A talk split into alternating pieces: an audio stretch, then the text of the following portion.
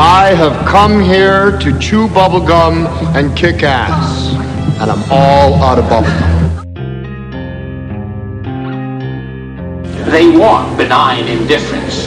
They want us drugged. We could be pets. We could be food. But all we really are is livestock. There are, of course, those who do not want us to speak. The world needs a wake-up call.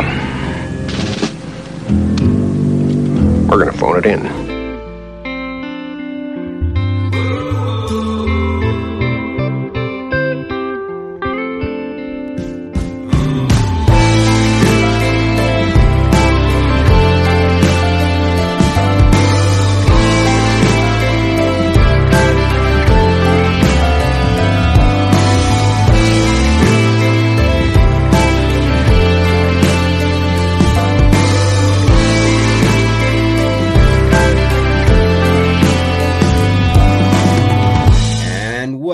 To the Great Deception Podcast. I'm your host, Matt. Thanks for joining me. Sorry about the delay, folks. I had to take a week off last week. I got hit with the Wu flu, the old China virus, China's finest, got me. Uh, and I was wiped. Monday, I was delirious, didn't leave my bed. Tuesday, I was functional, but could barely move. Uh, it was it was rough. Fevers, chills. I've never sweat like that in my life. Um, so Wednesday, I uh, I started to shake it and started feeling a little bit better. And then Thursday, uh, I thought I was good. I went, I went to the gym, and after about five minutes, my body's like, "No, you're not ready yet. You're still recovering." So, needless to say, uh, Friday I got back into it. Um, I did the uh, talk at the tavern with our friend uh, over at My Third Eye podcast, and uh, my buddy Ghost, and and uh, nah, honestly, I, I still have brain fog from it. So uh, Friday night was a fun show. Um, I highly recommend you guys go check that out. But then Saturday I woke up and uh, had a head cold, and have been battling that off and on all weekend. So needless to say, I had a little brain fog tonight, but I had a great conversation um, with a gentleman by the name of Esoteric Eddie. He has a YouTube channel called Esoteric Eddie TV, and he uh, just wrote a book called uh, Lucifer Mystery Revealed, which is out on Amazon. So uh, check out in down in the show notes. I'll have links for everything. Um, but check out Eddie's work, man. He's a really interesting guy. Uh, we hit on a lot of really cool, some of my favorite topics. Um, he goes back all the way to the Sumerians and uh, and the uh, Anunnaki. We get into Enki and Enlil, um, and some of the uh, uh, Zoroastrianism. We touched on that for a little bit.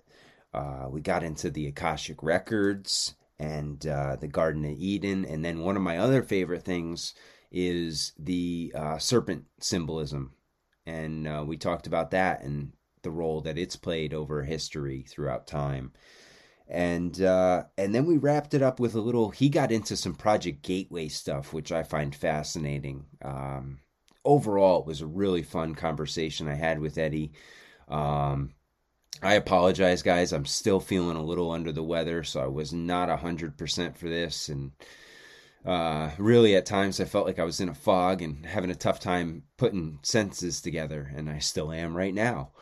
But with that said, uh, let's get going with the show and I hope to get back in a in the regular schedule and get things back on track. I know Monday night, tomorrow night we have or not tomorrow night, Monday night we have uh, a great Monday night master debater. We're going to do a little Christmas special. Got some good guests lined up for that, so stay tuned for that. That should be out on Tuesday. Um, but with that said, let's get this show on the road. Back from the grave I am, and here is a great conversation with Esoteric Eddie. And welcome to another episode of the Great Deception Podcast. I'm your host, Matt. Tonight, we are joined by author, uh, esoteric, occult, uh, how do I want to say this? Adventurer, you know, uh, uh, esoteric Eddie. Um, Eddie, uh, welcome to the show, my friends. Thank you, thank you. Uh, glad to be here. Thank you. Yeah, and and I'm glad you reached out to me. Uh, I uh, we we came across each other through email, and uh, and you happened to send me a book that you wrote, and when I was like, oh man, here we go. And so I opened it up and I was like, oh, this is an interesting title. And, and then we start, I start reading into it and I'm like, okay. And I, and I have these certain boxes I like to see if they get checked along the way. And, uh, you know, random ones. And, and you seem to hit them all going way back mm. to, uh, uh, olden times, you know, the Anunnaki and things like that, and all the way up through Sumeria, Babylon, um, and it, it, hits everything along the way, which is fascinating. And so I wanted to know what got you into um, the esoteric or, or the occult because it's not something everybody gets into. Absolutely. All right. Well, um, I'm 27 as of right now. I first started studying this stuff about when I was 12 years old. Um, my whole life has kind of revolved around esotericism, primarily because I grew up in a religious family, both Catholic and Christian. They weren't very like strict on it, but um, it was a big part of my life growing up. And I've always been a rebellious kind of guy, and um, I started questioning the Bible early on. I knew there was something deeper there.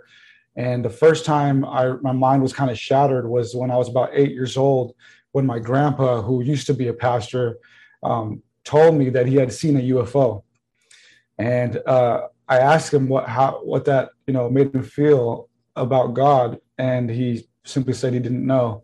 So that kind of like blew my mind, and I was like, well, there's definitely something going on.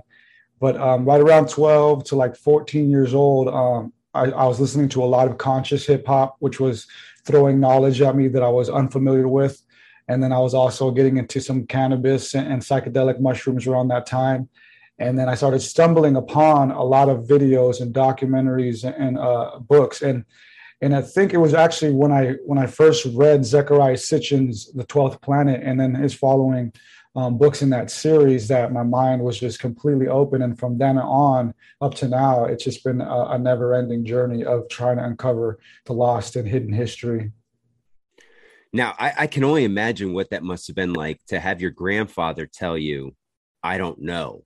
You know, that's got to be one of those. And and you said you were eight at the time. I mean, that's a that's a lot yeah. to swallow as an eight year old, and and to be even to understand it, right? I mean, I think you were advanced at that time because I don't think at eight years old I was really could understand the concept of uh, of God. You know, I mean, you, you, I think you're more in that in the cartoonish version of it at, at, at that stage. I mean, my son's eight years old right now, so um yeah. You know, I think he understands the concept, but if I were to tell him I saw a UFO, I don't think it would impact his, you know, his thought process whatsoever. Yeah.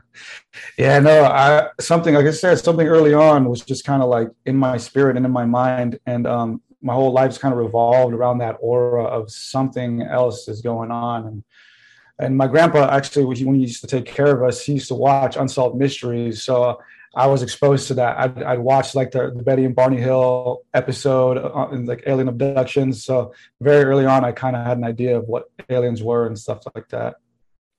So what what led you down the avenue of writing a book? Because that's you know that's not something that you just oh, okay. I, I'm going to decide today I'm going to write a book, and especially you know with the the subject matter that you are are approaching on. I mean, this the the name of the book is the Lucifer Mystery Revealed, and you know, I I like the angle that you're taking here because I've never, you know, I until recently I never even would have questioned it. Hmm. Um, I, I, you know, you just assume that there's Satan, that there's Lucifer, that it's, you know, riddled throughout the Bible. And then, you know, when I, I, I hadn't read the Bible myself until uh, last year, 2020, I got into it. And wow. uh, during the lockdown, I started, you know, just reading through it. A lot of, you know, with all the chaos that was going on around the world, and a lot of people saying there's a lot of truth in here that you can relate I was like, okay. So I started uh, read. I haven't read the whole thing, but I read the whole uh, entire Old Testament, and then mm-hmm. a lot of the you know Matthew and things like that in the New Testament. But uh, yeah, it's fascinating. So, what what yeah. led you to decide to write this book? Yeah, absolutely. Um, most of my occult and esoteric studies kind of circles around the Bible and the biblical uh, philosophy and mythology. But um, so from 12 up to about 23, I've done a lot of different things in my life. I, I got uh, other backgrounds in like music and graphic design, which I still use today. But um, I had some early personal successes around my early 20s. I, I actually produced a couple documentaries and wrote my first book when I was about 23. Not going to get into that one um, because my early my early personal successes were actually um, industry failures, as I like to say. They didn't really cut through. I didn't really know what I was doing. I didn't know how I wanted to market myself. So this book is actually technically my second book. But when it comes to writing, um, I've always had a talent for it. And the first time I realized that was in fourth grade when I when I won uh, a contest for um, the best uh, fictional story, and and me being an introverted kid at the time, that was like awakening a power within me because I was like, well, I didn't like sports, I didn't really like any of that stuff, but I had something that I could still share to the world and be and um, show confidence through. So I, have always been a writer. I've always had that talent. But um, right around 25 years old, right before the pandemic hit a couple years ago, I took everything I knew, everything that I've been through, and was like, well, I still want a shot at trying to produce something of use to the world, especially the truth community that raised me up to be the esoteric scholar that I am. So I decided that I wanted to write a, a potent and unique book, and that would be on the subject of Lucifer. Because even for me at the time, I was even wondering, like, who is Lucifer? What is Lucifer? So I started, you know, answering my own questions and then that led me to this array of, of knowledge which culminated into the book and, and, and it's a fascinating take because what you're essentially saying is is that lucifer isn't it's it's a, it's a creation. It's a, a, a figment of our imagination so to speak. Um and until recently like i said i, I would have said you're you, you know that's kind of crazy. Obviously there's there's a devil and there's god there's heaven there's hell. But when yeah. you start digging back into it a little bit more you start seeing that these are more constructs um and and there isn't a whole lot of basis in them at least biblically according to you know your book there's yeah it's, it's mentioned sparsely so what do you think well, it's kind of a loaded question. Why do you think there's the need for it then? Mm. Okay, uh, the need. Uh, I'm just kind of looking at my notes right here.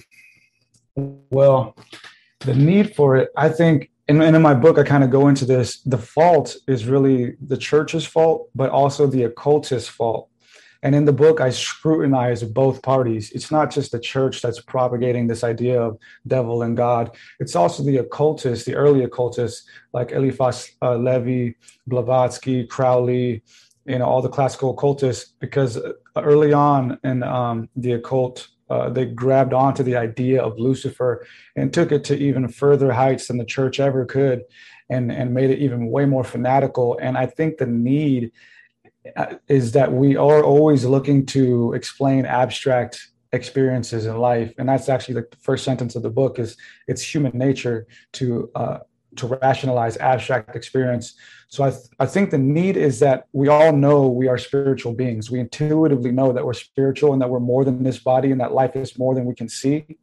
So we we uh the occult being rebellious and against the church but still wanting spirituality took the idea of lucifer and then made that their god um, just because naturally they are rebellious which is which is very interesting and you have it going all the way back to the sumerians which that's that's a very interesting time period in itself right because yeah. we we until recently there wasn't a whole lot known until there was the discovery of the cuneiform tablets yeah. So uh, that adds a whole new spin to this, and I I I really uh, appreciate the detail that you can go into uh, in, in the book, especially with Enkil and and uh, Enki and Enlil that story, and Yeah. the flood story that permeates throughout history and it's it's you know there's there's always two things destruction and deception it seems like Mhm. in these stories and and you Yeah. see it over and over again right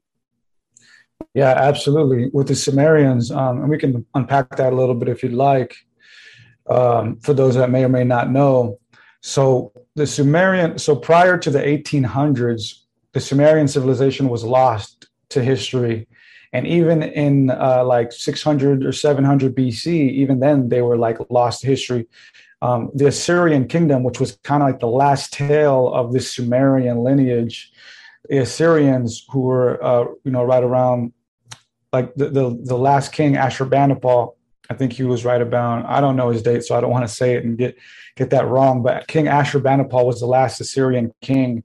And even in his time, he, he stated that it was rare for anybody to, to even know and be able to read Sumerian language. And as he states in a physical text that we have, that he was gifted the talent by the god of writing and scribes to be able to read Sumerian, the languages before the flood. And he says that before the flood. Um, so the Sumerians, we, we rediscovered or discovered them in the 1800s, and um, we started realizing that these people were the progenitors of all civilization, modern civilization. And when I say modern, I mean post-Atlantean. You know, for those who subscribe to that, you know, because of course the Atlantean era is all pre-modern world that we know, prehistory. But we started realizing these Sumerians were the progenitors for all society and civilization that we know. I mean, they the list goes on and on of all the firsts that they had. But what was what was really important and, and significant were their writings about the gods, because the Sumerians, as they state, everything they did was in regard to the gods. So when we start to look at who the gods were to them, they were a hierarchical family, starting with Anu, who wasn't the end all be all creator. He was just another god. He actually has his own story, and he used to be a young god who had to fight another god for the throne. But in, in the end, he became the, the leader of the gods. And then he had two sons, Enki and Enlil. Enki being the firstborn, but not the rightful heir to the throne because he was born of a concubine. And then Enlil, the secondborn, but the rightful um, successor to the throne because he was born of a half sister. And in there, the rivalry starts to play out. And, and both of those brothers kind of have a rivalry all throughout Sumerian mythology and even stretches down to their grandkids and great grandkids. And some can say even to their lineage of today. And and it's fascinating because the two brothers story, right? Because we see that prevalent in the Bible as well with the Cain and Abel story. And there's some similarities between the two, but at the same time they're very very different stories, but the relationship between the brothers, especially Enki and Enlil, uh, Enki and Enlil is interesting because one is supposedly in the carer of man and the other is basically you know let's destroy him. Let's let's restart. Yeah. we want to we've got to reset over and over again Yeah, and scholars or the early Sumerian Assyriologists or scholars started to realize that the flood story goes back to Sumer, and in the Bible, the Old Testament, the flood story, um, you know, simplifies the two brothers into one God. But in this in the Bible story, we see God wanting to drown mankind and this, this, and that, and then later on changes his mind and saves one, you know, family of people through Noah. And that was always kind of a weird thing that's that biblical scholars you know they found that weird that the capriciousness in his nature. And the reason for that is because the story was based on the sumerian story where it was enki and enlil this you know kind of combating what they should do with with humanity. And it was enlil who decided let's just let them all drown. Let's just all you know let's get rid of them. It was a mistake to create them. And it was enki who, who uh, went out you know behind the god's back and, and saved um, the noah-like character which was known as atrahasis yeah fascinating. So it, it it's it, it almost rivals it to a t and that's what we see throughout the bible though right? With the biblical stories they're re-incantations of other myths of other uh you know pa- some some pagan stories some astrotheology uh, you know astrotheologies involved with the with the sky clock Yeah. and everything and so you the, the bible is kind of a mix up of, of a lot of things um a collection uh, of a lot of different stories. And what I found interesting in in your book, though, was one of the th- again going back to the whole Lucifer concept of it being so prevalent, but it's not really named in the Bible. How do you think it became so prevalent if it's not in the physical text? Uh, Lucifer, we're saying? Yeah. The Lucifer Satan yeah. concept. Yeah. Sure. Okay. All right. We can start to unpack this. So this is where things get, you know, kind of deep. Um, so first of all, Lucifer and Satan um, are two different characters etymologically and contextually. Now, in the book, I don't really go deep into Satan. I do kind of go over a few brief points. Um, but people need to understand, even in the occult and in Christianity, Satan and Lucifer are, are pretty much two different characters, even though they are kind of lumped into one character. Um, they aren't. And the, and the reason being is for one, Satan used to be looked at way differently in, in early Judaism. He wasn't this all encompassing ruler of evil. He was actually in coherence or in collaboration with with God. God allowed him to test people and test Jesus. And um, Satan actually, as a word in pre in, in uh, early Judaism, was a lowercase word. It was an adjective. It was ha satan, meaning the Satan. So anybody could have could be a the Satan. So it was just an adjective.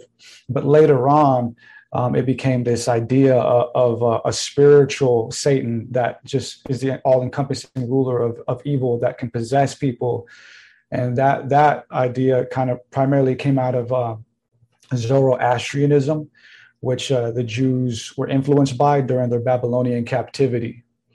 And, and, I do go into that in the book, but I just want to stress that the book is mostly about Lucifer. Um, I can't answer some questions about Satan, but when it comes to Lucifer, it's very clear how that came to be now.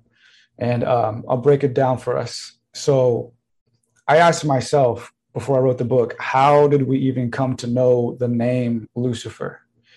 And I found that um, in the King James version, which was the first English authorized version, the word, the name Lucifer was only used once in the entire Bible, and it was in Isaiah 14, 12 and it's the famous Lucifer verse, "Oh Lucifer, how art thou fallen," so on and so forth. And Isaiah, he was a, a high-ranking scribe who worked amongst a lot of the, the kings of Judea, and he was a prophet as well.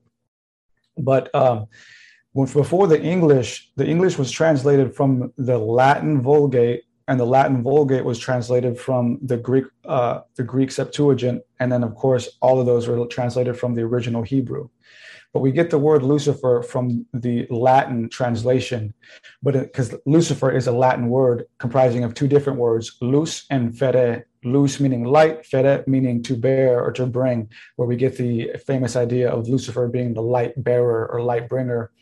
But in the in the uh, the Latin text, it was a lowercase word. It was an adjective, and it was actually used several places in the Bible and um, actually, it was used to refer to Jesus as well in the book of Revelation, because in the book of Revelation, Jesus um, claims to be the son of the morning as well, which is a whole another you know controversial topic. But it was an adjective, a lowercase word in the Latin Vulgate, and they use a, a proper translation from the Greek. So where we would see Lucifer today in the Greek, we would see phosphoros, which is their word equivalent to something that is bright or shining. And then all of that gets translated from the Hebrew Hallel ben Shahar, which means Hallel, shining one, son of Shahar. And Shahar means the dawn. Or, but more specifically, Hallel was, um, was a deity in a Canaanite myth known as Athtar, who was the son of another Canaanite deity by the name of Shahar. But what makes it even more complicated is that our ancient scribes, they, they uh, took a great deal, or they, they were obsessed, I guess, with with uh, cosmology, with astronomy, with celestial mythology. So doesn't so not only does Lucifer and all those other translations mean something shiny and bright, it's also a word to that translates to Venus. And Venus, as we know in its celestial mythology, is you know the sun uh, of the dawn, or it, it's the light bringer because Venus is the brightest planet in the sky before the sun rises.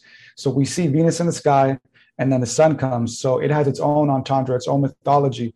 So we're taking all of that into consideration. Isaiah was using uh, entendre metaphor when he was actually speaking about a Babylonian king who was arrogant and thinking that he was going to take over Judea, but he was saying, You are like Hallel ben Shahar, you are like Venus, the son of the morning, thinking that you're going to sh- outshine God, but once God comes, you know, you'll be nothing.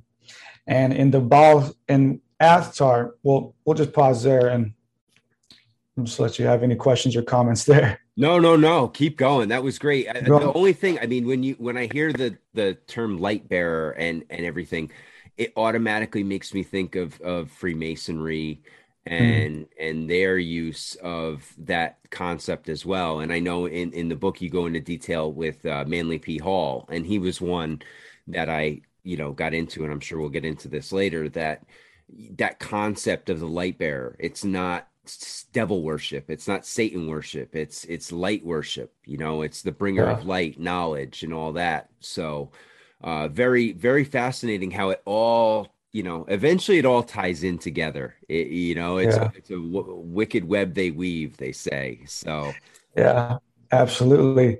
Yeah. So, so that's where the word Lucifer came from. And that's where it originated from was that whole translational issue from Hallel Ben Shahar, which was actually referencing an old Canaanite deity by the name of Athtar. And we know this because of the Baal cycle text. That's the name of uh, some cuneiform that we have. And in those texts, there are different stories about Baal, the god, and just his endeavors and escapades. And there's a little story where where Baal or Baal, um, however you like to word it, he uh, decides to step down from his throne, and amongst the gods, they're all conversing. Well, who's gonna who's gonna rule in his stead? And Athtar, this young deity, steps up and says, "You know, I'll do it." And then they're kind of contemplating, yeah, maybe we'll let him. But then later on, it's it's decided that they're not going to let Athtar rule, so he just goes back to doing whatever he's doing. So it's also this story. It's also this reference to that story of like the thinking he could step up to the throne, but then it's like he's just this young god and he's he's not powerful enough to do so. Um, so that's kind of really what Isaiah was was referencing when he was saying, you know, Hallel ben Shahar.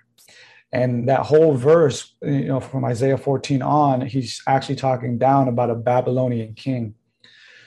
So that that's the translational issue there. And then um, in the early years of Christianity, some some of the early you know Christian fathers and Christian scholars started to like look at the Isaiah verse and were perplexed by it and didn't know what to make of it. And especially when they when they translated it to an uppercase name, they were under the the, the assumption or misinterpretation that Isaiah was referencing a, a deity named Lucifer and then um, this whole just idea was born out of that primarily through um, Origen Adamantius. Origen Adamantius was a early church scholar, early church father, and he was later deemed as a heretic because he had some really wild and psychedelic ideas. Um, but uh, but he was one of the first to propagate the idea within the church that there is a Lucifer and that uh, there is seemingly another force in the universe which is at work here and who has some you know deceiving uh, agenda yeah and it seems like that you know was co-opted by the the at least the catholic church along the way uh, and, and used as a tool almost of control um, by by having that lingering you know that the forever you know if you sin you're going to hell and you're going to be with the devil with satan with lucifer whoever whatever they that's you know however they wanted to word it at the time.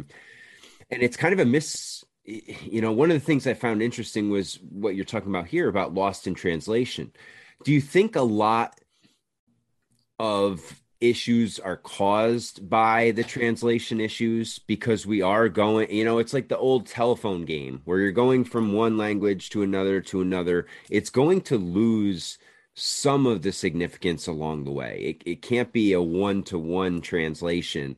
Um, and we see that with other texts. So i was wondering if uh, you know with this do you see that being a major issue here or a major driver in this idea yeah yeah when I, when I was younger you know I getting into this stuff, I was, you know, kind of fanatic about the idea about like the Illuminati and the elite. And although a lot of that does go on, when it comes to like the biblical and sacred texts, I think there's less like manipulation going on and just more of just clerical error, just human error. We're just, I mean, we're we were trying to understand texts from from a whole different culture, you know, and translated into our culture. And so a lot of just errors happened. And then those errors caused these psychedelic spin-offs where we got, you know, Gnosticism and occultism and Hermeticism and all that stuff.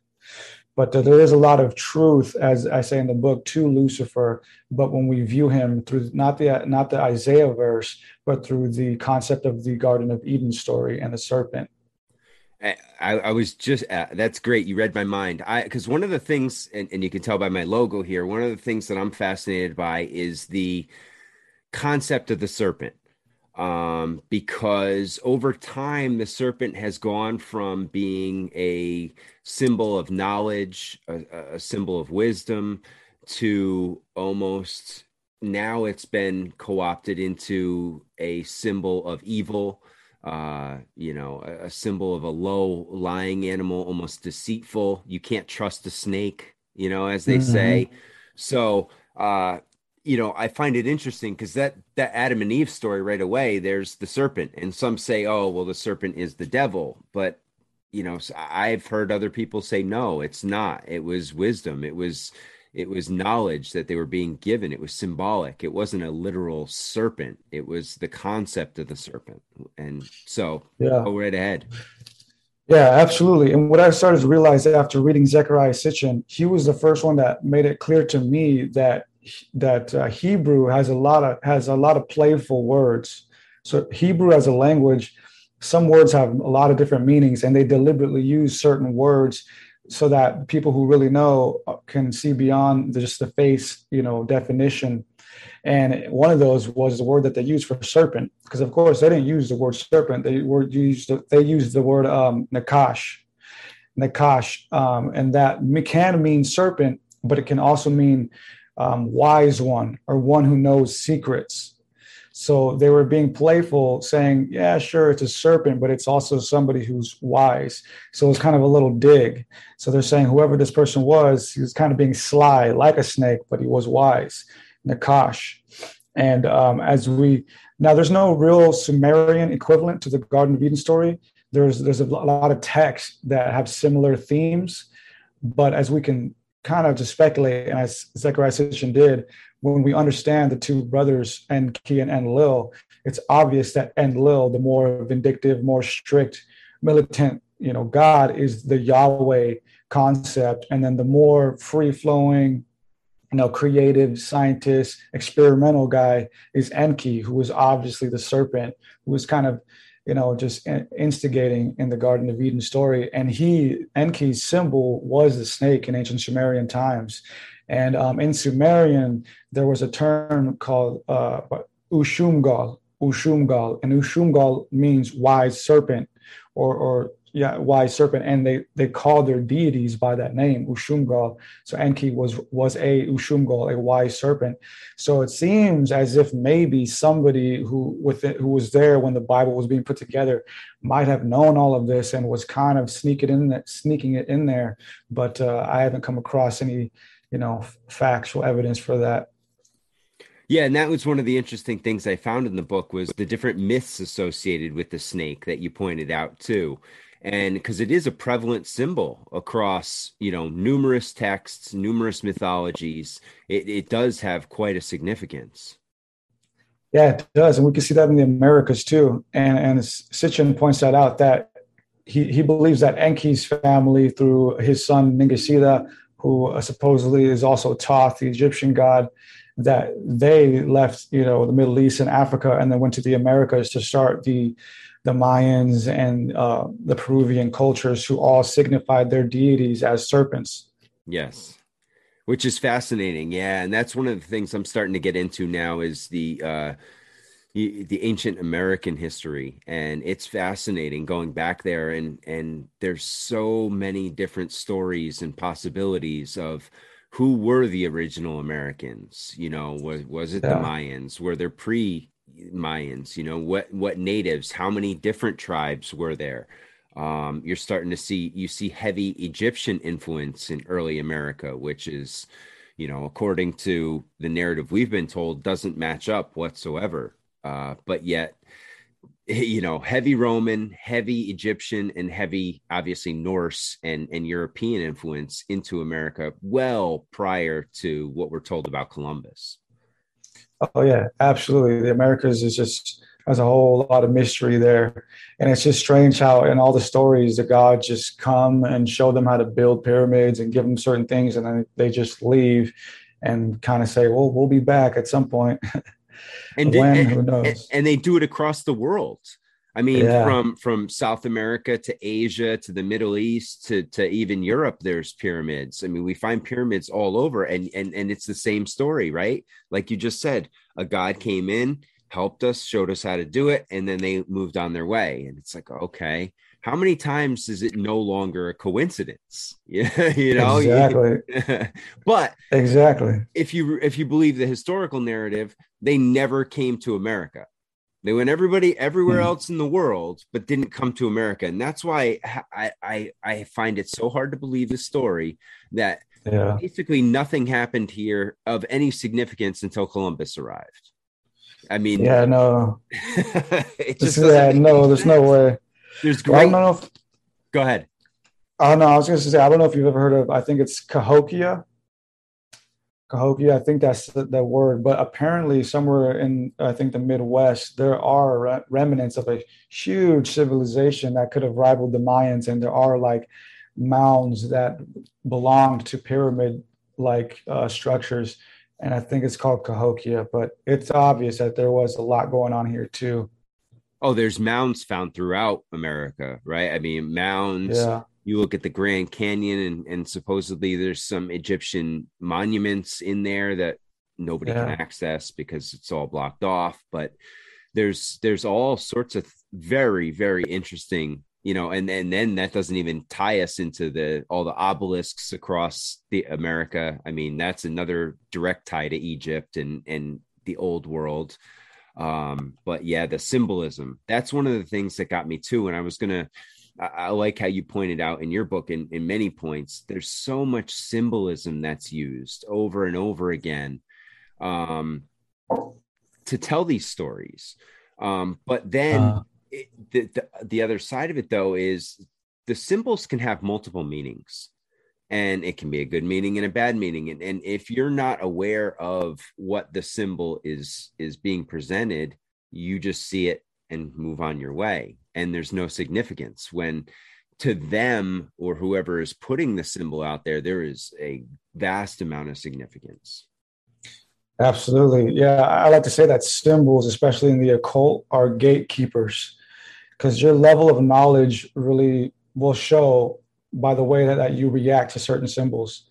That's why i like to rock the pentagram because to some people they see the pentagram and then they just certainly uh, automatically think satan the devil and they got to run away. But to the more initiated they we understand that the pentagram is what much more than that. So if your own insecurities and your own shadow self is afraid of a symbol that's saying more about you than the symbol. So i like to say symbols are gatekeepers yeah and you're absolutely right it's as much power as you're willing to invest into it um, but there there is a thing to it though. I have you know I have a friend uh, who does a podcast, uh, New York Patriot, and he was in the OTO, and and mm. one of the things that he says over magic is real. Whether you believe it or not, magic is real, and it's about the intention of the magic. There is good magic and there is bad magic, and and you know why would religion and why would any of the religious texts be any different? There's obviously going to be good intentions and bad intentions. And that's the way we yeah. you know that's what we have to start to decipher. And uh but I, I really like the idea of good versus evil you know the the this eagle versus serpent all these concepts of because they have multiple multiple meanings and multiple uh, iterations throughout history too. And and you see that over and over again. Yeah, absolutely. And I, most of that from Judaism was influenced by Zoroastrianism. That's a fascinating culture and religion to, to study. And I didn't really know much about it before the book, but I had to get into it uh, for the book because it's obvious that Zoroastrianism influenced Judaism, thus influencing the idea of good and evil. But uh, a lot of that came from from Zoroaster, who, who talked about Angra Mainyu, you know, the evil spirit, and Ahura Mazda, you know, the wise spirit and a lot of like end times messianic stuff came from zoroastrianism. And now that we're in the holidays here in christmas not sure when this will come out but you know something that was fascinating to me was you know the whole story of jesus's birth right? Is is we have the three wise men or the three magi. And that's just like a random thing that's thrown in there right? It's just like these three magi show up with frankincense myrrh and, and gold i think it is.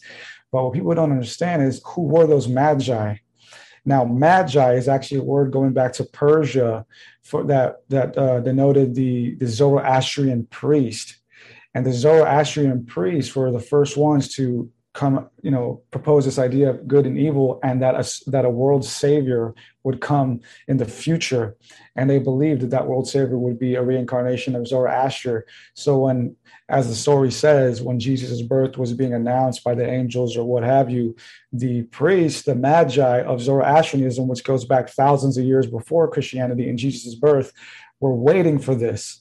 So those three magi were actually a link, a very sneaky little link to Zoroastrianism and the multitude of, of, of their sacred beliefs and philosophies that connect to this? It's it's interesting how many different ties the Christmas story has because you can yeah. look at it from that angle then there's the other side of it where you go pure astrology and you have the three stars that are lined up. And uh but I had never honestly heard of Zoroastrianism either until I got into your book. And uh as synchronicities would have it as soon as I, I had just finished it the the page or chapter a day or two earlier, and then one of my friends was uh, DMing me on Instagram about Zoroastrianism. I'm like, oh my gosh, this is strange. I'd never heard this word in my life, and now I'm hearing it yeah. twice in the same week. Uh, I, am still not that familiar with it. Now, it's based out of Persia, right? Yes, based out of Persia, and uh, its sacred texts are the uh, uh, what is it called? The Avenda I'll get back to you on that. But yes, it's it's based out of uh, Persia. Okay, because I was trying to figure that out. Because uh, when I'm looking at the timeline of these, that's another thing that interests me is the way you know you start with. And you said it in the book. If it wasn't for Sumeria, you wouldn't have Judaism, right? Yeah, absolutely. Uh, I thought that was an interesting. Can can you expand on that a little bit more? Absolutely. And uh, the early scholars who, who discovered Sumeria, that was pretty clear. It was pretty clear to them that a lot of the early books, like the uh, the Genesis account, and stem from Sumeria, and um, so Judaism, of course, came out of the Levant. And when we when we think of Judaism, we think about you know the Jewish community of today. But the Jewish community of today, before they were around and established, there was just you know, there was just the Levant, which is a term that, you know, the term that scholars use to denote like Canaan, Canaan Lebanon, Syria, Iraq, and that whole area. But that whole area had a whole bunch of religions, a whole bunch of different cultures. And so that the pre and even early Judaism acknowledged those other cultures and those other deities. Er, very early Judaism wasn't monotheistic, it was actually polytheistic, with their head deity being El, which we still see shadowed in the Old Testament. And then below El was his sons and family and whatnot. And, when we take that pantheon and then trace it back, it's obvious that that pantheon stems from the Sumerian Anunnaki with Anu and his sons and whatnot. Uh, and the priesthoods that followed kept that kept those deities and those traditions alive all the way up to the Babylonian days because some of the Babylonian king or some of the Babylonian deities, such as Marduk and, and uh, you know, Astarte or Ishtar, those are those are younger deities going all the way back to the Anunnaki. So in my mind, it's like the first Anunnaki were like Anu, Enki, Enlil, and, and that class, and then their grandchildren and great grandchildren went on to become the deities that were worshipped by the Assyrians and Babylonians, who were the contemporaries of Judaism. So all these gods are really talking about the same family, the same class of beings, which were the Anunnaki, because um, we live on a small world, right? So we like to think that the people on the other side of our world are different than us, and you know their gods are different, but we live on the same world. So all these stories about gods here, here, and there, if taken for real, are obviously talking about the same people. And when we take that idea of those people as far back as we can, we get to the Sumerian and the Anunnaki. Yeah, and they all use very similar gods in, in, in a sense. Um, but one of the interesting things is most, uh, if not all, older religions were pagan there were no monotheistic religions until really you got into uh late much much later. And and that's what i find interesting with you know when you start you mentioned christmas before you look at the the or the the jesus story um jesus birth story it's there's so many tales that are wrapped into that. You get into mithra and and and all sorts of other stories that all coincide and have now been wrapped into this narrative or different story but it all goes back to the pagan days. And and even today the catholic church i mean the, one of the things i know you mentioned in your your book is about you know do not worship idols. Well idol worship still goes on today and it's if not more today than ever before yeah. Yeah, you see it everywhere. And the Vatican has a whole lot of symbology with like the sun and the mitre that they wear, that cap that goes all the way back to Babylonian days. The Vatican to me, man, they're just not they're not it, you know. They're not no. it. They're obviously still propagating the Babylonian and, and ancient customs. And um, but uh, if Jesus is real, or at least the, the, the biblical story um, I think it's just cool how he in the Bible was kind of just trying to wake us up and say, like, man, we need to stop doing this weird archaic stuff and realize the true spiritual nature of what this is. I kind of, you know, vibe with that more. Yeah, and the power of one, right? The power within that you you have the ability to talk with God, to be one with God. You don't need this interface. You don't need this building. You don't need this person, this priest, this robed person to be a gatekeeper for you. And I think that was really important. But it's something we really need today more than ever. I mean, I feel like we've we've drifted so far away from that today that it's on the verge of collapse. I mean, during at a time when when you would think that religion was needed most, spirituality was needed most. They close their doors on their customers. So that just shows you what you need to know about organized religion. Yeah, I don't like church, man. I don't like church. I don't like religion. It played its important part in my life and led me to where I am today. But uh, to me, it's it's obvious. Psychological, you know, games are, uh, are obvious. You know, when it comes to church and the institution and on that point, I'm not sure if you've ever heard of Mauro Biglino. I didn't mention him in the book. I probably should have, but Mauro Biglino, he's made his rounds on some podcasts and stuff and has a couple books. He used to be a translator for the Vatican. He used to translate ancient texts for them in Latin and other other languages. And uh, he claims that that not only him but the church, the Vatican has known about the Anunnaki, and they're pretty much aware that Enki and Lin Lil and Lil were the original source for Yahweh and, and the monotheism. Um, I haven't dig too deep into that, but Mauro Biglino, he, he, he claims that the Vatican knows about this. Would it surprise you? No, not at all. not in the least, yeah. my man. I, I mean, yeah. if anybody's hiding secrets, it's that place. I mean, think about. I mean, if we could get access to the Vatican archives, the information that's in there, the the it would you know change the world.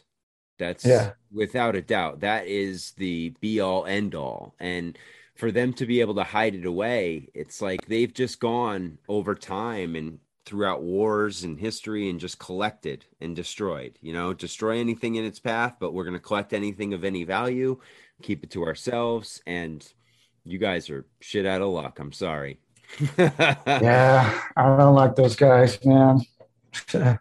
now you say you were religious growing up. Was that like you know? Was it a, a, Sunday church thing? Was it were you confirmed? How how how deep did you get into organized religion? Well, I was always going just because I had to. Never yeah. liked it. Um, but my dad's side was Catholic. My mom's side was Christian.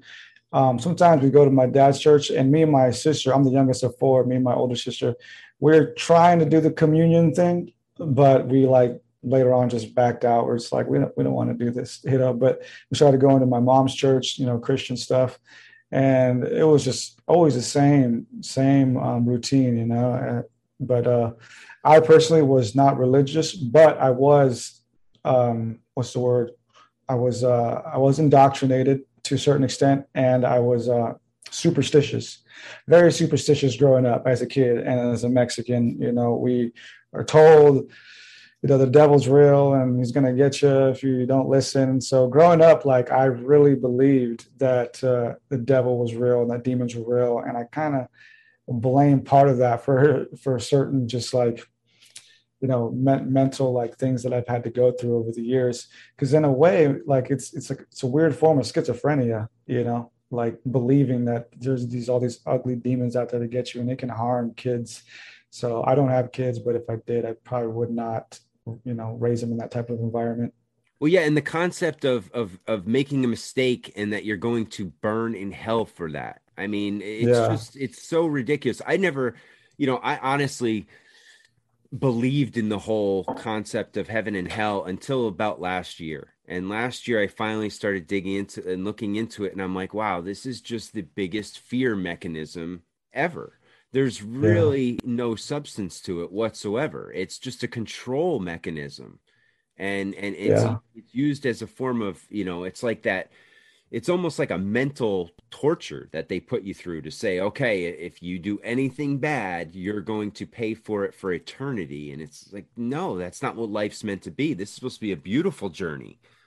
You know, you're supposed yeah. to enjoy it. You're supposed to, this is a learning experience for you here, uh, here and now, and, and not something that you're, you're to be punished for. It's your experience and make the most of it. But, uh, you know, if you look on the other side, and I'm guilty of this, I grew up fearing making that mistake, right? Being afraid to to step yeah. out because heaven forbid you you make that mistake and you, you're going to pay for it forever, and that's that's some heavy guilt right there.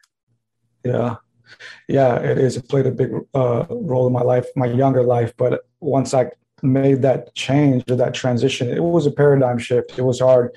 And to be honest, when I started learning about the Anunnaki and all these other stuff, I felt like it was demons trying to trick me. You know, like, oh man, maybe these are just demons trying to trick me. But uh, eventually I just had to like mature and realize that, you know, history is history and facts are facts. And even hell itself as a concept isn't fully developed in the Bible. No, and that's why I mean I always assumed being Bible illiterate until recently that you know it was prevalent that that it was black and white that you know you, you, you do this you go to hell. You sin you go to hell. You you commit any any anything against the 10 commandments you're going to hell period. And there's really yeah. no retribution for that. And it's like okay well what's the point of life then? Is it just to be punished? Is it over and over? And that's the way they want to make it seem like you have to live in this fear because in reality, if we found out how great and how powerful we truly were, then they are powerless. And that's where, you know, and, and if the church were to be powerless or organized religion were to be powerless, man, they they wouldn't know what to do with themselves. Yeah, no, absolutely. I think a lot of, and you know, shout out to like all the local pastors and everybody trying to do good, but I think it's they're all just misunderstood about the whole thing. You know, it's because to them it's a job. You know, it's a job, and they're taught a certain way when they go to theology school or when they're taught by the older pastors. They're taught the same method, the same technique, and it's so to them what they're really trying to do is just keep their people coming back because it's their job to do so. And I like I like to say that church is designed so that you never read the Bible, you know, properly, you know, because it's it's designed in a runaround way. You go there for you know sometimes four hours, and you spend a good chunk of that going over just one little passage. They'll say, "Open up your book to this passage." Okay, let's spend the next two hours talk about what I think and what I think you should think this passage means, which is not the way the Bible should be read, in my opinion you know it should be read fully and also with accompanying text and information with it because it's not the end all be all. There's so much more history and, and, other outside text that you need to couple with it to really understand what is being said. And furthermore i think it should be important for whoever wants to read and study the bible to study how it came together who actually wrote it why they wrote it and what was the world like before it came together. And then you'll start to see the full picture of what is oh, I agree 100%. You absolutely nailed it right there because one of the, the key things too is understanding not only how how it was put together, but what was also left out. Because that's just as key as what was put in is that there were a tremendous amount of books that were left out. And in order to understand the whole picture of the time, I think you need to have that as well. Um, I, I'd love to hear what you think about that. No, absolutely and in the book, the last chapter is is about the book of Enoch. And the book of Enoch used to be pretty much canon, you know, in uh, 100 to 200 BC. It was a very respected book. It was widely read, and as uh, Elizabeth Clare Prophet, you know, the scholar um, who wrote on it, says that uh, it was so important that Paul. It, it was said that it was Paul's go-to book. That apparently he had a little book of Enoch, and, and Jesus quotes the book of Enoch. There are certain phrases that are that are directly taken from the book of Enoch, and in the book of Jude, there is a direct word by word quote from the book of Enoch. And so the book of Enoch was was very important, but later on it kind of got you know slowly taken out, and the reason being is because the book of Enoch talks about falling angels as being physical and being able to interact with humankind and the church didn't like that um, for a lot of reasons because it just opens up discussions for you know again pretty much the anunnaki and our real history and who we really are and why we were really created. Um, so slowly over time the church did away with the idea of fallen angels or angels being physical and then it kind of just got more ethereal and they're just these spiritual floating things that are you know that never really interacted with us. But but no the book of enoch definitely says otherwise and that's one of those books again i had never heard of until recently you know it was about two years ago that i i heard about this book of enoch and i'm like what is this? And then I, I started reading it i'm like wow this is fascinating. I'm like there's no wonder why they're not teaching it eh, you know and why it wasn't included. But on the same hand you know there's so many stories like that and and so many of the old testament stories that aren't really taught anymore that are so fascinating that if they did teach them, you would get people a lot more interested in the Bible because there are, I mean, it's full of just great, amazing stories. But what we've been told is that, you know, yeah, you have to interpret it a certain way. You cannot do it any other way. And that's where I think they lose a lot of people is, is that, that rigid line of thinking and that inability to be able to take things in multiple ways. Yeah, uh, exactly. And the, the truth is is out there, and the truth is greater than the lies, and they can't destroy it. So the only thing they can do is try to control the narrative and hide the truth in plain sight. And as I was saying, you know, church is designed so that you never read the Bible properly. And I think, you know, other things are designed the same way, like school is supposed to be the place of education, but it's designed so you don't actually learn, you know, you just learn what they want you to learn. And church is the same way. It's kind of a backwards world that we live in. And I'll give you an example. So the flood story, right? So growing up as a kid or, or as adult in church, you're told that God wanted to, you know, destroy the earth and cause this great flood. Why? And the number one answer is probably because we were acting up because we weren't following God. Wrong. Go back and read the story fully, and you'll see that the reason God wanted to flood the earth was because he was trying to get rid of the Nephilim. He was trying to destroy the offspring of gods and man. it wasn't because we were acting up and we were stripping and doing drugs, you know, or whatever. It was because there was the, the Anunnaki or the, the gods inter, inter, uh, married and mated with us and created an offspring. And that was the reason. And it says in the Bible that's that's the reason why he was trying to destroy us. Well, but uh, that's that's a scary thought if you think about what's going on now. And if if you think about the you know the whole vaccines and if they're really cha- uh, have the ability to alter your DNA, that's not too far off from you know uh, humans mating with Nephilim.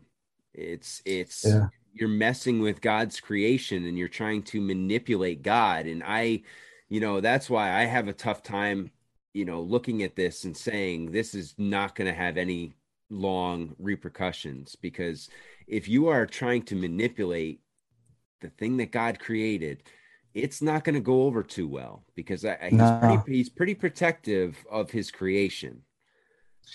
Yeah, yeah, it's the same thing. It's the same lie, you know, as uh, the Christians would say that uh, the same old lies are the same lies that are being repeated today, but it's just in various forms. The three lies that the serpent tells Adam and Eve is that you can be like gods, you'll live forever, and you'll never die.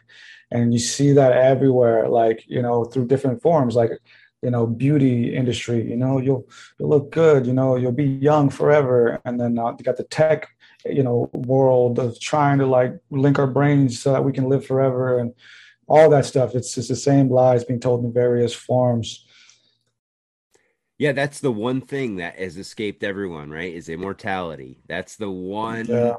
drug that that so many people crave. I mean, you go it goes back you go back to ancient times. I mean, they were always looking for it. I mean, one of the I remember watching a show one time on uh, one of the great Chinese uh, either emperors or generals, and he was drinking mercury because he thought it would make him live forever. And obviously, it eventually poisoned him and made him go insane. But people yeah. are always looking for that elixir, that that never ending life. And you know, I in in prior to about two years ago would have said, okay, yeah, sign me up. I want that. And now after going into a spiritual journey and and getting into some deep religious texts and realizing that this is my journey, this is unique to me, and each of us is on our own journey, and you have the ability to journey multiple times that uh, I, I, think we have the ability. This is just one instance. I mean, we do it over and over. It's you reincarnate, and and depending on what you're you need in that next life, that's going to be your your life path and your life lesson and uh, yeah. and it's uh, on you to learn and and if you learn great i believe you have that chance to advance and if not you're doomed to just you know they say history you're, you're doomed to repeat its history's doomed to repeat itself and i think some yeah. people are in that never ending loop where they just keep coming back and keep making the same mistake over and over and can't seem to shake it whereas others come in here and realize okay i need to do i'm this is a different purpose. They get on their purpose and move on their way. And and uh, yeah.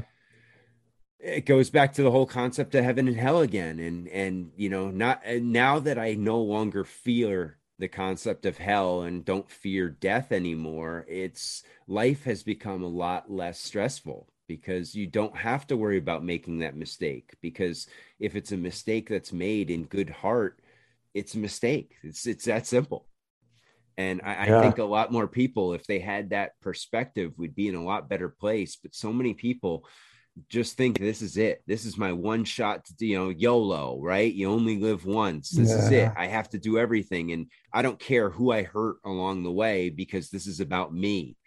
And, uh, and I think it, you know, it's just, it's, it's unfortunate because there is so much beauty here and there is so many beautiful, powerful things here that, we get lost in this and we get we get trapped in the fear of lucifer or darkness or hell and we don't see the light and there's plenty of light out there and it's it's you know you got to just look for it Yeah, it's the sad. It's the same sad story with a lot of the occultists who who find you know the occult truths, and then to them they realize, oh, maybe if we study this occult and do these rituals and do this and that, we can reach, you know, uh, eternity. We can reach immortality. But it's the same thing. They all end up the same way. You know, disheveled, sometimes regretful, and really beat up. But uh, you know, I, I I uh, admire them though, you know, for trying, for definitely doing the psychic and introspective work of going into the darkness and the unknown to bring back some important truths to us. And uh, one of my favorite stories, Sumerian stories, actually, is the Epic of Gilgamesh, and that's exactly what it is. It's Gilgamesh realizing that uh, you got one over there. Oh yeah, yeah, oh. yeah. Oh, it's all there. You go. Yeah, Gilgamesh. It's a fascinating story. I think everybody should read it. Um, it's a, one of the oldest literary stories we have. So it's like as far back as you can go with our roots, you know. Um, but uh, it's a cool story because it's the same story you see everywhere today. So he realizes that he's partially uh, divine. And so he says, Well, I'm going to seek out the gods because it's in my right to be one of them and live forever. But he was two thirds divine. So he left his kingdom, kind of became a hippie with his um, with his uh, friend Enkidu. They went on this crazy journey and try to find the gods and demand them, hey, I'm two thirds divine, so give me immortality. And then through his journey, he ends up losing his friend, ends up becoming crazy, and all kinds of stuff happen. And the very last scene is him finding his his uh, great ancestor, who was the, who was Noah, who we know of as Noah. And uh, he tells him, "Look, man, you're just immortal. You're gonna die. So enjoy your life, eat, drink, and be merry." It's very simple, that. right? I mean, that yeah. that that sums it up right there. If yeah. if there's anything to live by, and and yeah, you're absolutely right. I mean, these stories, there's so many good stories out there that if you take them to heart, like even the Book of Enoch, I had never read that prior to last year. And that story is absolutely fascinating. Like you said, you deal with all sorts of, uh, you know, I guess mystical creatures, angels, demons, Nephilim. You're dealing with all sorts of creatures. Now, what is your yeah. feeling on the Nephilim? Um, were they were they all taken out in the flood? Because what one of the things that you hear is that some survived, depending on who you talk to. Some survived the flood, but others say no. If the flood was wiped all of them out and they were gone. Well, if we uh, if we take the context from the Bible, the Bible itself says that they survived. It says that the Nephilim were in the days uh, were in the days of the flood and thereafter. And I'm paraphrasing, but the Bible itself says right there they were in the days of the flood and thereafter. And uh, Matthew Lacroix, another an OG in the, in the truth community, has a cool video where he explains um, his is titled "Moses and the Nephilim Kings." and he does a good job of explaining that the story of Moses, if you read it in more in depth, it's actually him being him being told by God by Yahweh to go out and seek these Nephilim kings and kill the remaining Nephilim kings. So God's like, damn, the flood didn't kill them. Like Moses, go kill the rest of them. Um, so I think that their bloodline is still around, if anything, for sure. And that's that's an interesting thing when you get into bloodlines because one of the the rumors out there is that the ruling elite uh you know bloodline is of that nephilim bloodline still. And and that's why they are not fully human. They are a hybrid of some sorts yeah they were uh an abomination you know, as the gods would say, a mixture between us and the lower ranking gods. They didn't. The Nephilim weren't the good god. The good didn't get the, the the good genes. They were like the lower ranking gods who were just like mad that the, the the upper elite gods were like living lavishly. So they came over here and started pretty much just raping our women, and then this abomination of offspring came out of that and that's that's where you get into all sorts of different stories too right? You have the rephaim and and all the different offshoots of that which gets you eventually into babylon where you look at the tower of nimrod and again there there you go. You're trying to get to reach heaven to reach god's status. Man trying to reach the status of god or be an equal to god. Um, and I, I, I find that story fascinating as well. One of my good friends, uh, Jason, he's uh, goes real deep into Nimrod, and that whole Nimrod worship that still goes on today is is an interesting group of people for sure. And it's yeah. you know it's one of those things that I can't still understand, but it's one of those yeah. dark arts, I guess. Yeah, Alexander Hislop. I have his book. It's called The Two Babylons. Uh, it was written, I think, sometime in the early 1900s, but it's a fascinating book where he shows you that the current Vatican is still practicing the ancient customs of Babylon, and he goes into Nimrod. And uh, yeah, it's a whole strange spinoff with Nimrod and his mother, and some weird, like, kind of Oedipus complex going on there. Yeah, right and and almost the same story of osiris too right they chopped off yeah. his genitals or something and yeah. Very very weird story. And that that gets into the whole osiris and isis and horus. And that is another one that had you know you get that those egyptian symbols and they're very prevalent in today's society. Oh yeah. Yeah the freemasons helped uh, push that as well. I know a lot of their symbology is like egyptian stuff. But uh, because for the longest time you know they were like the oldest civilization we knew so to us, that was like the fascinating, you know, mystic and enigmatic source of things. But then we found, no, it goes way further back than that. And what role do you think the Masons play in all this? Well, it's something I've studied for quite some time, and it's my mind on them has changed over the years. But uh, I think today, most of them don't even know you know the true meaning behind their their, their symbols and their origins. And their origins are pretty faulty. Even like you know very uh, studious freemason scholars will say that you know their origins are kind of unknown. You know the, of course there's the whole knights templar thing. But um, their role to put it basic i think their role was the european man um, safeguarding ancient knowledge and creating a custom, a tradition that could preserve it all throughout time for a point in time where a generation would be born that could understand the symbols and understand the history uh, intuitively and fluidly.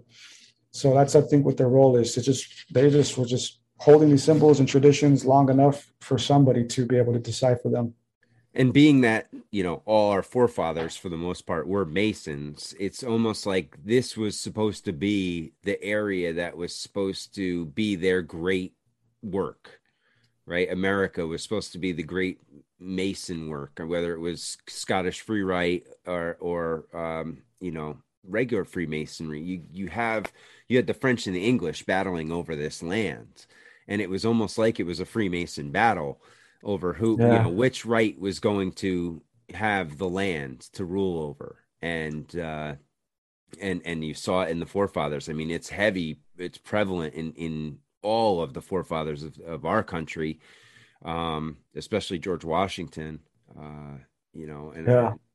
and, and such so it definitely plays a role in america but I, I I'm with you. I don't know where it really starts because you mentioned the Knights Templar, and and that's kind of where you you see them go away, and then the Freemasons kind of show up, and they had yeah. some associations with King Solomon as well, which yeah. and, and some ties to Solomon's Temple with Hiram Abiff and and all that. So that's a very there. It's just amazing how all these stories intertwine and and, and yeah it's all connected. yeah, yeah, and it's because we live on the same world. You know, when I was younger, like I, it was uh, surprising to me, like, dang, there's all these connections. But then I started to realize, like, well, it makes sense because we live on the same world. You know, so eventually, the thing, whatever's on the east will make its way to the west. Whatever's on the west will make its way to the east. It's all revolving. It's all connecting, and like li- like literally and figuratively, you know, uh, because uh, Solomon on that subject, the Ark of the Covenant, after it's destroyed, or after the temple is destroyed, I think the second time, the, the Bible just randomly stops talking about the Ark of the Covenant, just doesn't bring it up anymore. And you have this whole history that Graham Hancock did a good job of unraveling about the Ark of the Covenant ending up in Ethiopia. And strange thing is today, Ethiopia has one of the oldest um, populace of, of Jewish people uh, a populace of people who are practicing Jewish customs that go far back. So uh, yeah, eventually things just make their way around and connect. Well, and Ethiopia is also one of the places that still has the Book of Enoch in their canon, um, in the Ethiopian Bible. So that's that's an Ethiopia is a very fascinating spot because I think there's a lot more to that area than we're led to believe, and why they've essentially, you know, let it starve itself and destroy itself from within because that land, I think it has much more historical significance. I mean, you look rumor is one of the lost tribes ended up there, um, yeah. possibly. Uh, you know, but you look and and like you said, it's just the the history that's there, and and there's lots of old texts that they're finding. They they end up finding in Ethiopia. So, I, really think Ethiopia is one of those important nations if we were to really be able to see what really happened and and what significance yeah. was played yeah, a quick little plug here, but I just uploaded a documentary on it on my YouTube channel. Oh, you did? On, on Ethiopia, yeah. It's a compilation documentary. So it's just like one of those where I took cool clips from certain videos and put it all together to kind of build a narrative. Oh, but, uh, check that out. That's great. Yeah, I love Ethiopia and I love like Rasta Rasta culture. I got mm-hmm. a lot of mm-hmm. friends that are, that are into that. Um, so I like their like perception of the Bible and stuff. It's pretty cool Actually, that painting back there has kind of got some of that in there. My friend gifted me that. Oh, that's it's sick. it's like a it's Jah, you know, the yep Rasta version of, of Jah, and then he's throwing the Queen of England and Trump and, and the and the Pope in the fire. I feel I feel no way towards any of them. That's just the artist threw that in there. But oh, it's a it's a great idea. They can have yeah. them all. Fire can have them all. So, any anything else you want to hit on? Uh, let me see. I'm kind of just digging on my notes. Um, let me see here. So we kind of went over a lot of that stuff. Um, kind of kind of went over all the basics. Uh, yeah, we were bouncing I around. I didn't. I, I, was hoping I'd go in kind of chronological order, but I got distracted and went from you know we were bouncing around. And, and anytime I can get into Enki and Enlil, I, I love to hear that story because too, I yeah. I've bounced back and forth on the whole Anunnaki so many times. Um, about four or five years ago, I got really into it and uh, and and fell hard into believing it, and then I started reading some opposing views and i was like okay so i i, I kind of sat on the fence for a while. And then recently i got back into it. And when i was reading your book now i got uh gilgamesh back out and i got a couple other of the old uh uh sumerian text novels i want to bust back out and read. Um yeah. one that i haven't got into I, I was wondering if you had read it. Have you read the enuma elish yeah yeah, I got a couple versions of it. I think I got uh, Leonard King's uh, translation.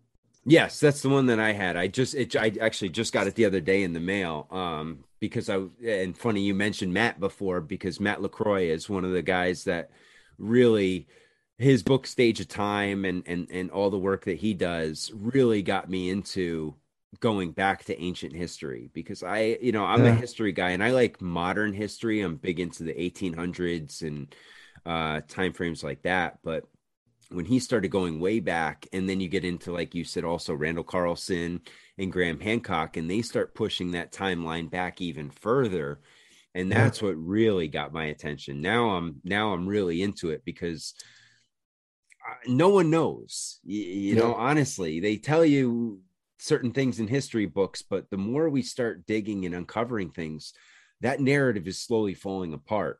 And you know, I, I, I don't care one way or another what's real. I want to just know what's the truth, you know, and that's kind of yeah. why I started the podcast to get into things and, and talk with, you know, interesting people like yourself about topics like this that, you know, I'm not going to be able to go walk into my local convenience store and just drop the Anunnaki on them because they're going to no. look at me like I got four heads, you know? yeah. yeah.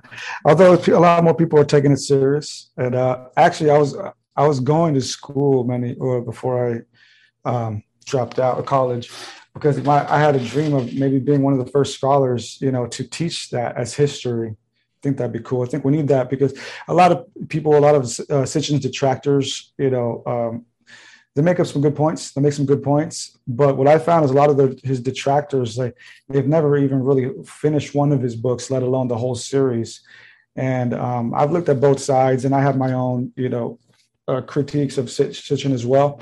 But I think he did a phenomenal job at speculating our past. I mean, if you read the whole series, the whole Earth Chronicle series, you can't walk away with that with, without saying that he was definitely on to something, at the very least, if not making some very fascinating, um, you know, speculations about the Anunnaki in our past, for sure. Now, do you think they were here, or, or the story is is that we were created basically as slaves to mine gold right? Because they needed yeah. gold to line their atmosphere. Um, yeah. Now, I don't know how much I, I put into that, but I do really. The more I look into it, like you were saying before, I think they have a serious role in the creation of of at least the beginning, because you know, or modification of us, because it seems like there were beings here before us um, but not quite of human capacity, I would say, you know, brain capacity. They were more low functioning uh, uh, beings. Yeah. And, and, it seems like, if you believe the Anunnaki story, that they were the ones who were able to make that last magical touch to to the humans to to get us over the hump and, and get us to the stage that we're at today. Yeah, yeah. Well, we uh, of course have the Sumerian king list, which is a physical text which talks about a legendary list of rulers. And that first ruler goes all the way back to 400,000 years ago, roughly. So that's a phenomenal number. And then we also have what's called the missing link in anthropology, which is uh, the phenomenon uh, um, which states that we can't find the link from how we went from like Homo uh, erectus and Neanderthal to Homo sapien. We just can't find that link. And there's just a whole strange controversy there. And it is strange how we were existing as hominids for, man, hundreds of thousands of years.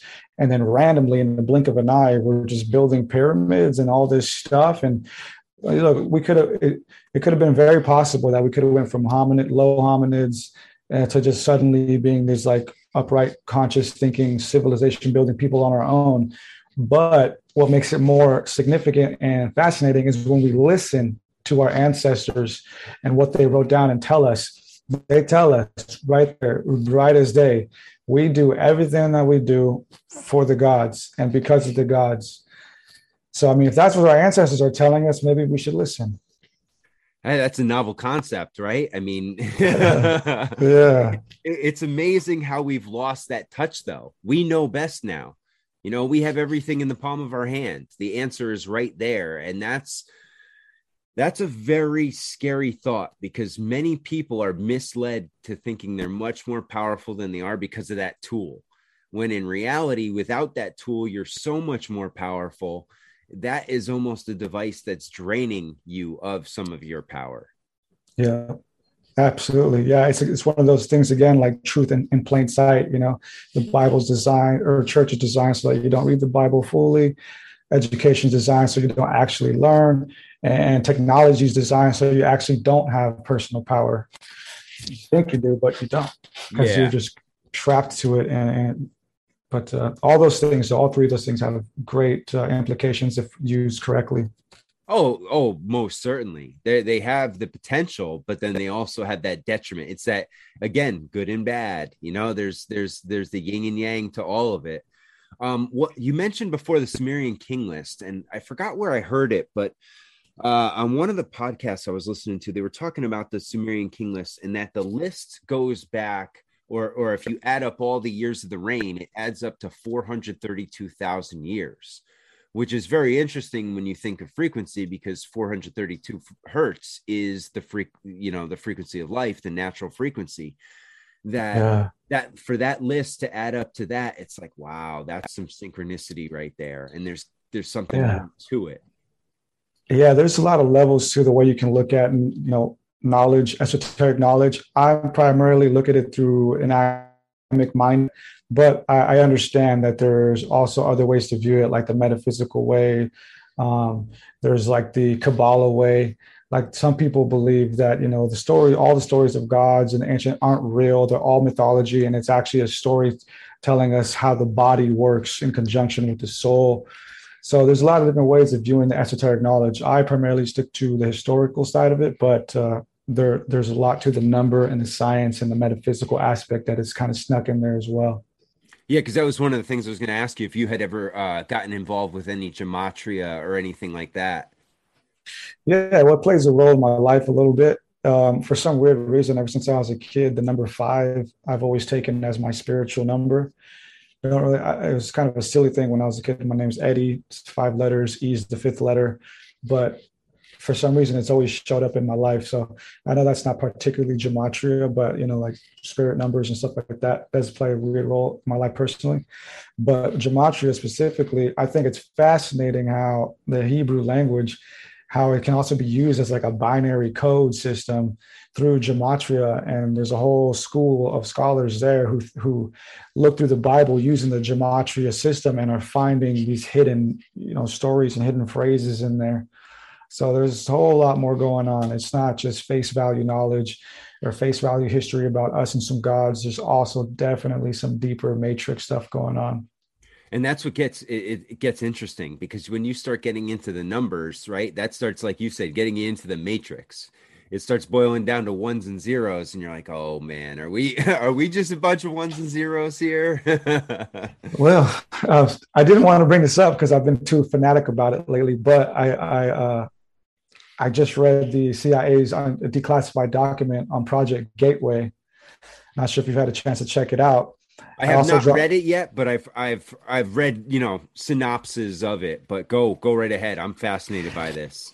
Absolutely. Uh, I just dropped a documentary on it too on my channel, which I did a summary of it. It's pretty cool.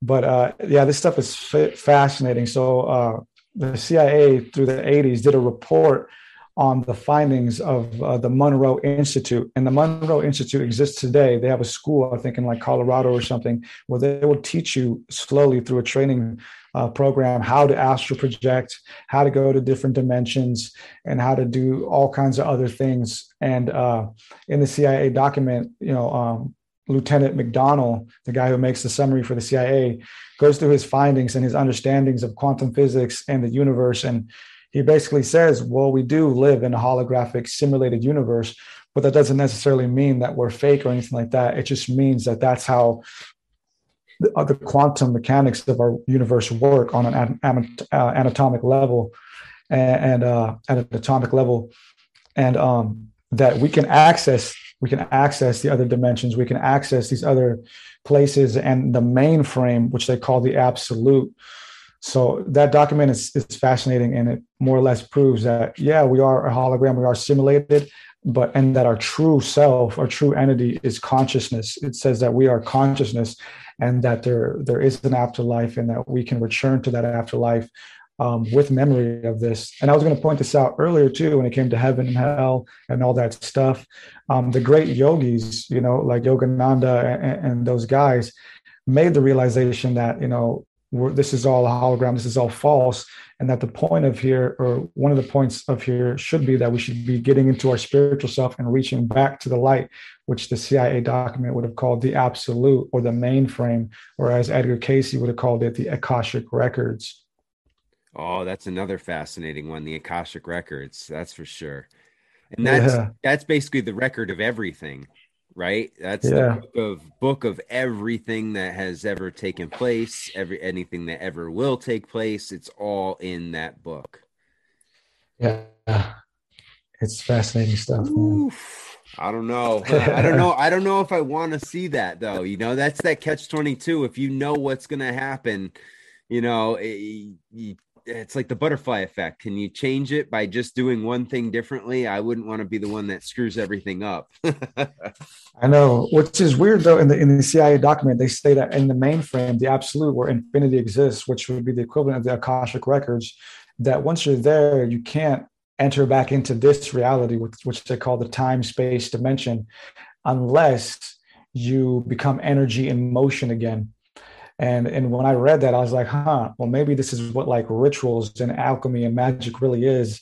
is is trying to get these spirits or these holograms of you know past lives or past people to come back here for you know a quick second or quick moment i don't know it's just it's that could be stuff. that could be what the whole purpose of cern is right is to be able to to get to that other side and or or allow that doorway to open to allow the other side to come in and that's that's where you get into some really crazy stuff. You yeah. Know, you start thinking about bringing yeah. entities in and from the other side. And, and that's, you know, I listen to uh, Tinfoil Hat uh, with yeah. Sam Tripoli, and, and he's I talking about it all the time, right? Is that they're they're they're trying to let in these dark entities from the other side, and man, if that if that is the case, that would that could would make sense as to one way to do it, right?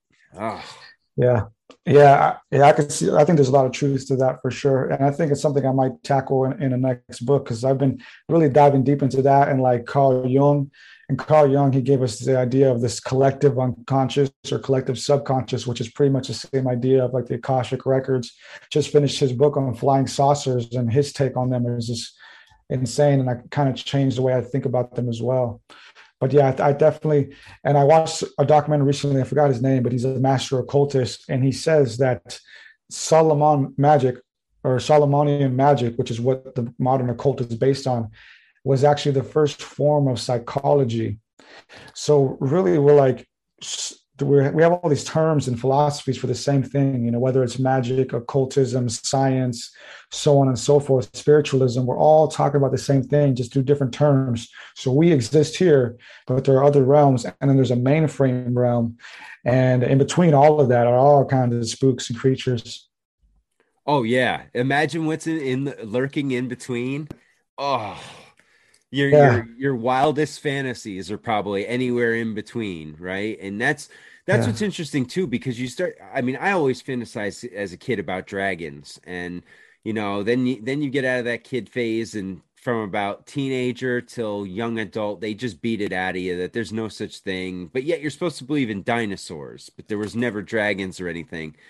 Yeah. And uh, and I started thinking about all the you know the creatures and things that we were saw in movies and cartoons as kids that could possibly have been real because what we're finding out now is a lot of what they're putting in movies as far-fetched as it may seem has small bits of truth in it.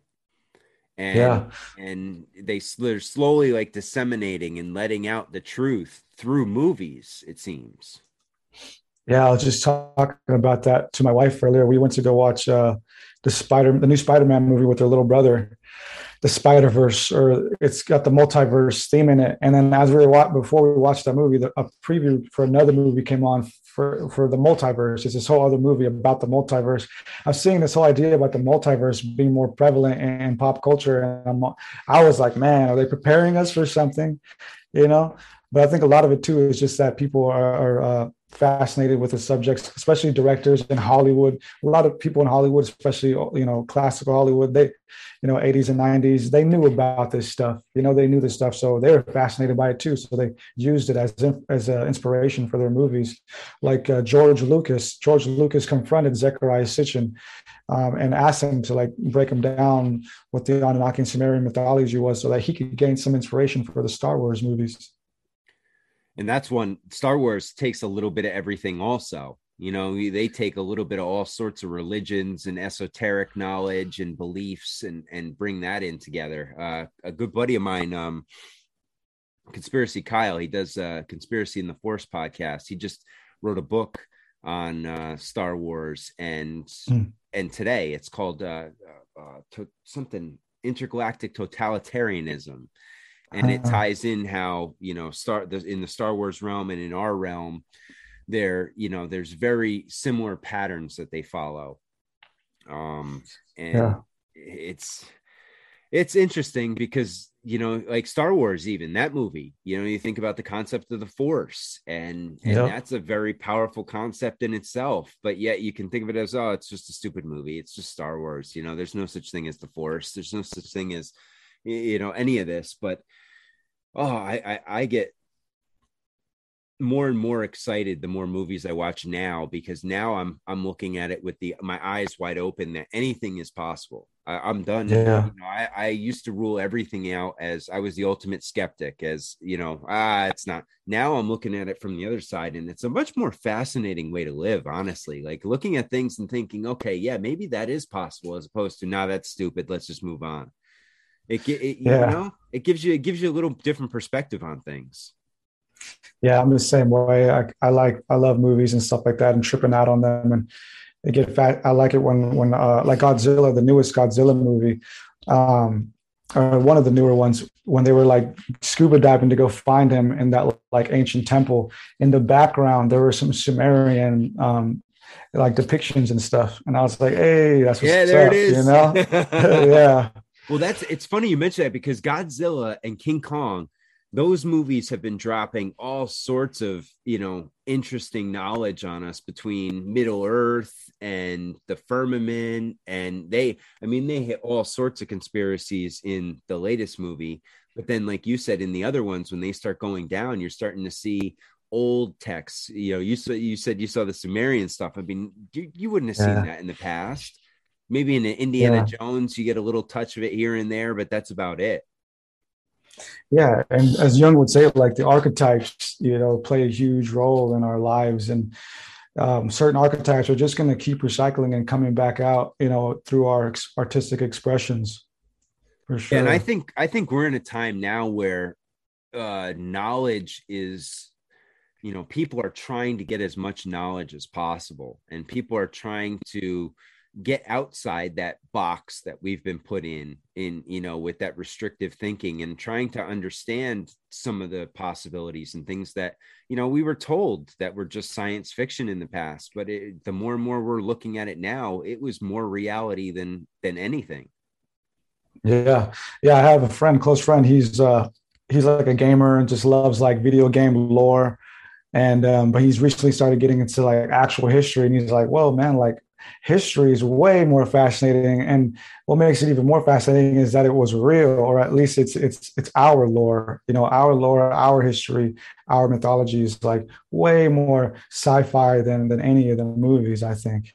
Oh yeah, yeah. The version that we've been given is a much more dulled down version than the real one. I mean, if we can, I would give anything to go back to you know ancient Egypt or any of those times when you had some of these, like you said, Sumeria. Go back there and just be one of those hovering over visuals. I don't want to. I don't want to go walk the ground. I want to see what it was like. Yeah. You know, just be able to dip in.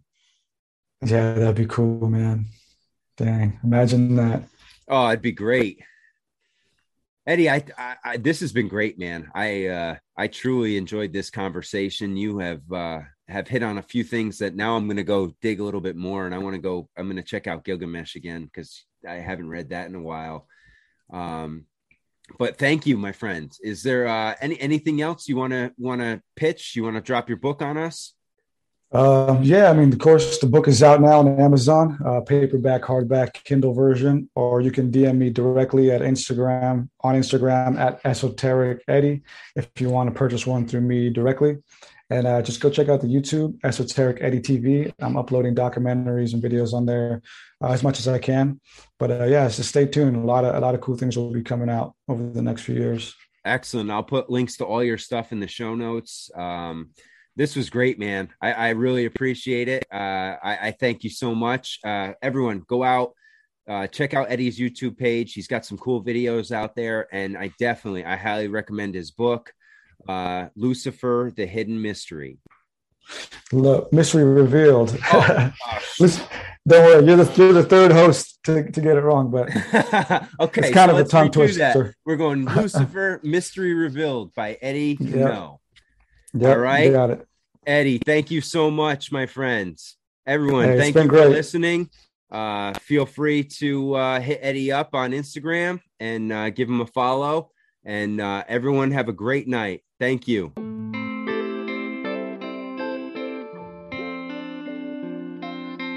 Cruelty and injustice intolerance, and oppression. And where once you had the freedom to object, to think and speak as you saw fit, you now have censors and systems of surveillance coercing your conformity and soliciting your submission. We need cameras. How did this happen? Who's to blame? Well, certainly there are those who are more responsible than others, and they will be held accountable.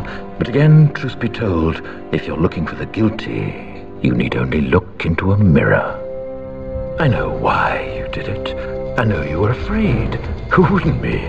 War, terror, disease. There were a myriad of problems which conspired to corrupt your reason and rob you of your common sense. Fear got the best of you, and in your panic you turned to the now High Chancellor Adam Sutler. He promised you order, he promised you peace, and all he demanded in return was your silent, obedient consent.